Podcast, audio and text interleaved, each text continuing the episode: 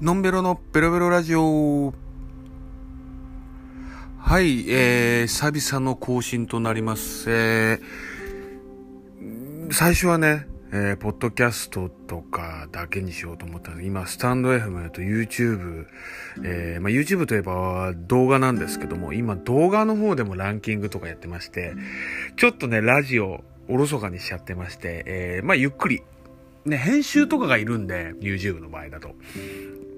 これこれランキング、どういうランキングだとかやっててるんで、で、TikTok 始めて、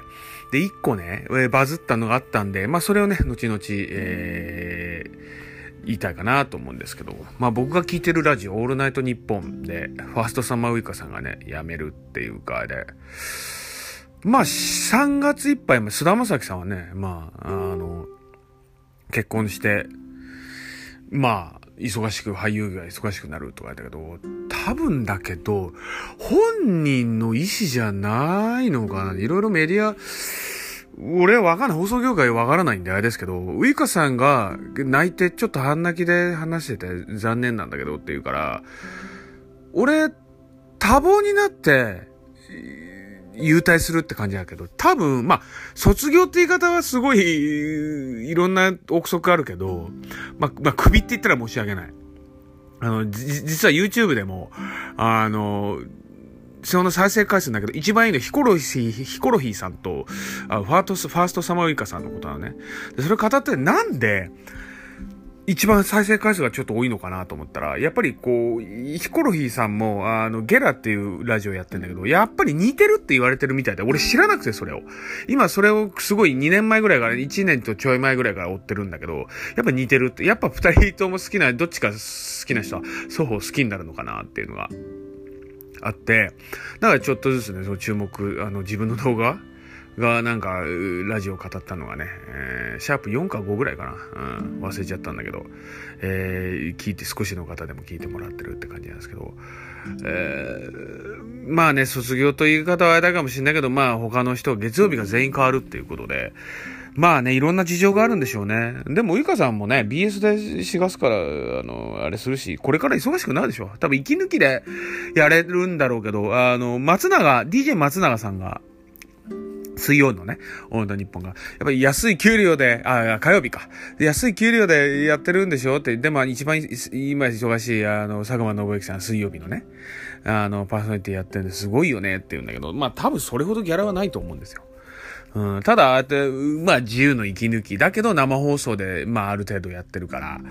まあ体力的にも厳しいっていうか、やっぱゼロっていうのは売れる前だよね。だからクリーピーさんも、まあ佐久間さんももう直しててるけど、コロナになってから逆に忙しくなった方たちだから、まあここに来て変わってもいいのかなって。まあ寂しいですけどね。うん。まあウイカさんに関してはちょっと寂しいっていうのはあるけど、まあこれからね次誰かもまだわかんないですけども、えー、まあ聞いてね、オールナイトニッポンゼロ聞いていきたいかなと思うんですけど。まあ、そしてですね、そう、TikTok で、まあ、動画上げて、まあ、自分の好きなもの、うん、YouTube だと、うん、あの、ランキングで自分の好きなものランキング、知ってるものをランキングするとか、あとまだ、まあ、可愛い、昔流行った可愛すぎるなんとかとか、あるんだけど、まあ、男性でもあげようと思う。まあ、わかりやすいように自分が女性例えば、競馬で言えば藤田七子騎手の他にもいっぱいいるんだけど、多分知られてないと思うんですよね。可愛すぎる。あの、アマちゃん、アマさんとか結構いじめられたみたいだけど、まあ、ああいう風にメディアに出る前に、えー、まあ、ちょっと自分が知ってるジャンルで、なんか上げていかなと思ったんですけど、えー、まあ、もちろん本人からクレームなどがあったら消そうかなと思うんですけど、競輪選手あの、以前にね、あの、動画とかここで話したかもしれないんですけど、日野未来選手っていうのが、えー、インスタグラム上げてて、それを引用させてもらったんですね。で、ご本人からまだ何かあったら、本当に消そうと思うんで、いろいろ肖像権と著作権とかの問題ね、あると思うんですけど、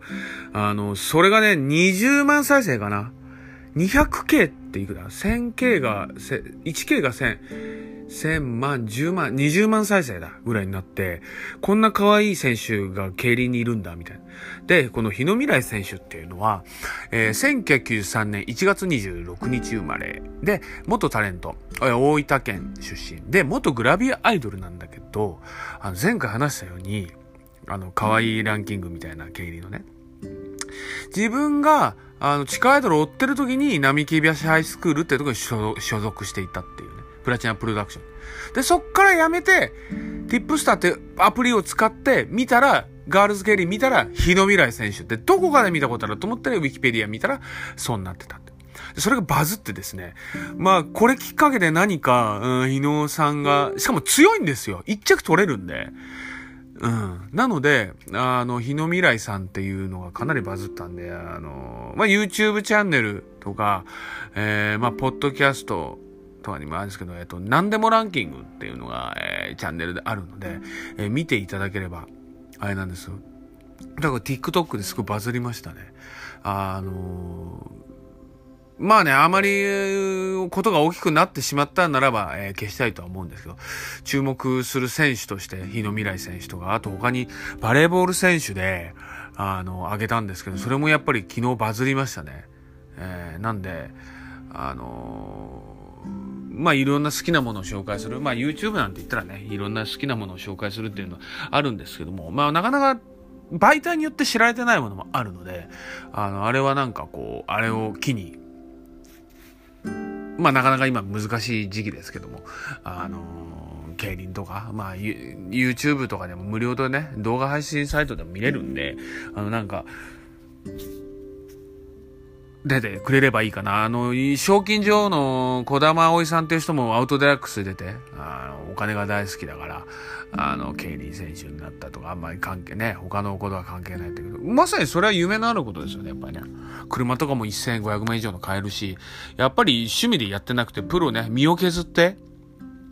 ある意味太と、太ももが太いと、あの、服に困るんですよ、競輪選手って。あの、ボートと違って。ボートなんていうのはもちろん体幹とかいろいろ筋力つける、うは、あの、体力も使うんですけど、やっぱり競輪選手って自分の足が武器だから、あの、オリンピック去年の見たように、あの、すごく足が太いんですよ。だから、スカートとかしか履けない、ズボンとかはなかなか履けないっていうあるんですけども、それを犠牲にしてでも、やっぱりまあオリンピックでやったり、やっぱり自分のその、うん、勝つためにトレーニングをしたりとか、節制したりとかして、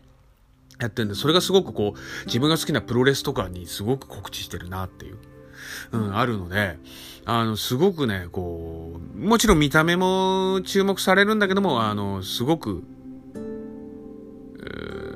強い選手。それが日野未来選手かなと思うので、えー、もう一度ね、今一度ちょっと一人のガールズ競輪のし、ちょっと日野未来さんについてね、えー、ちょっとクローズアップしたということで、気になる方はね、ぜひ、えー、見てみてください。YouTube とか、えー、TikTok の方とか、えー、ポッドキャストもそうかな、あのー、本人の、ご本人の、えー、Twitter とか、えー、インスタとか、Wikipedia の貼っておきますんで、もし、えー、ご興味がある方は、ちょっと応援してみてはいかがなかと思います。はい、今日は日野未来選手について、えー、語りました。それでは次回また。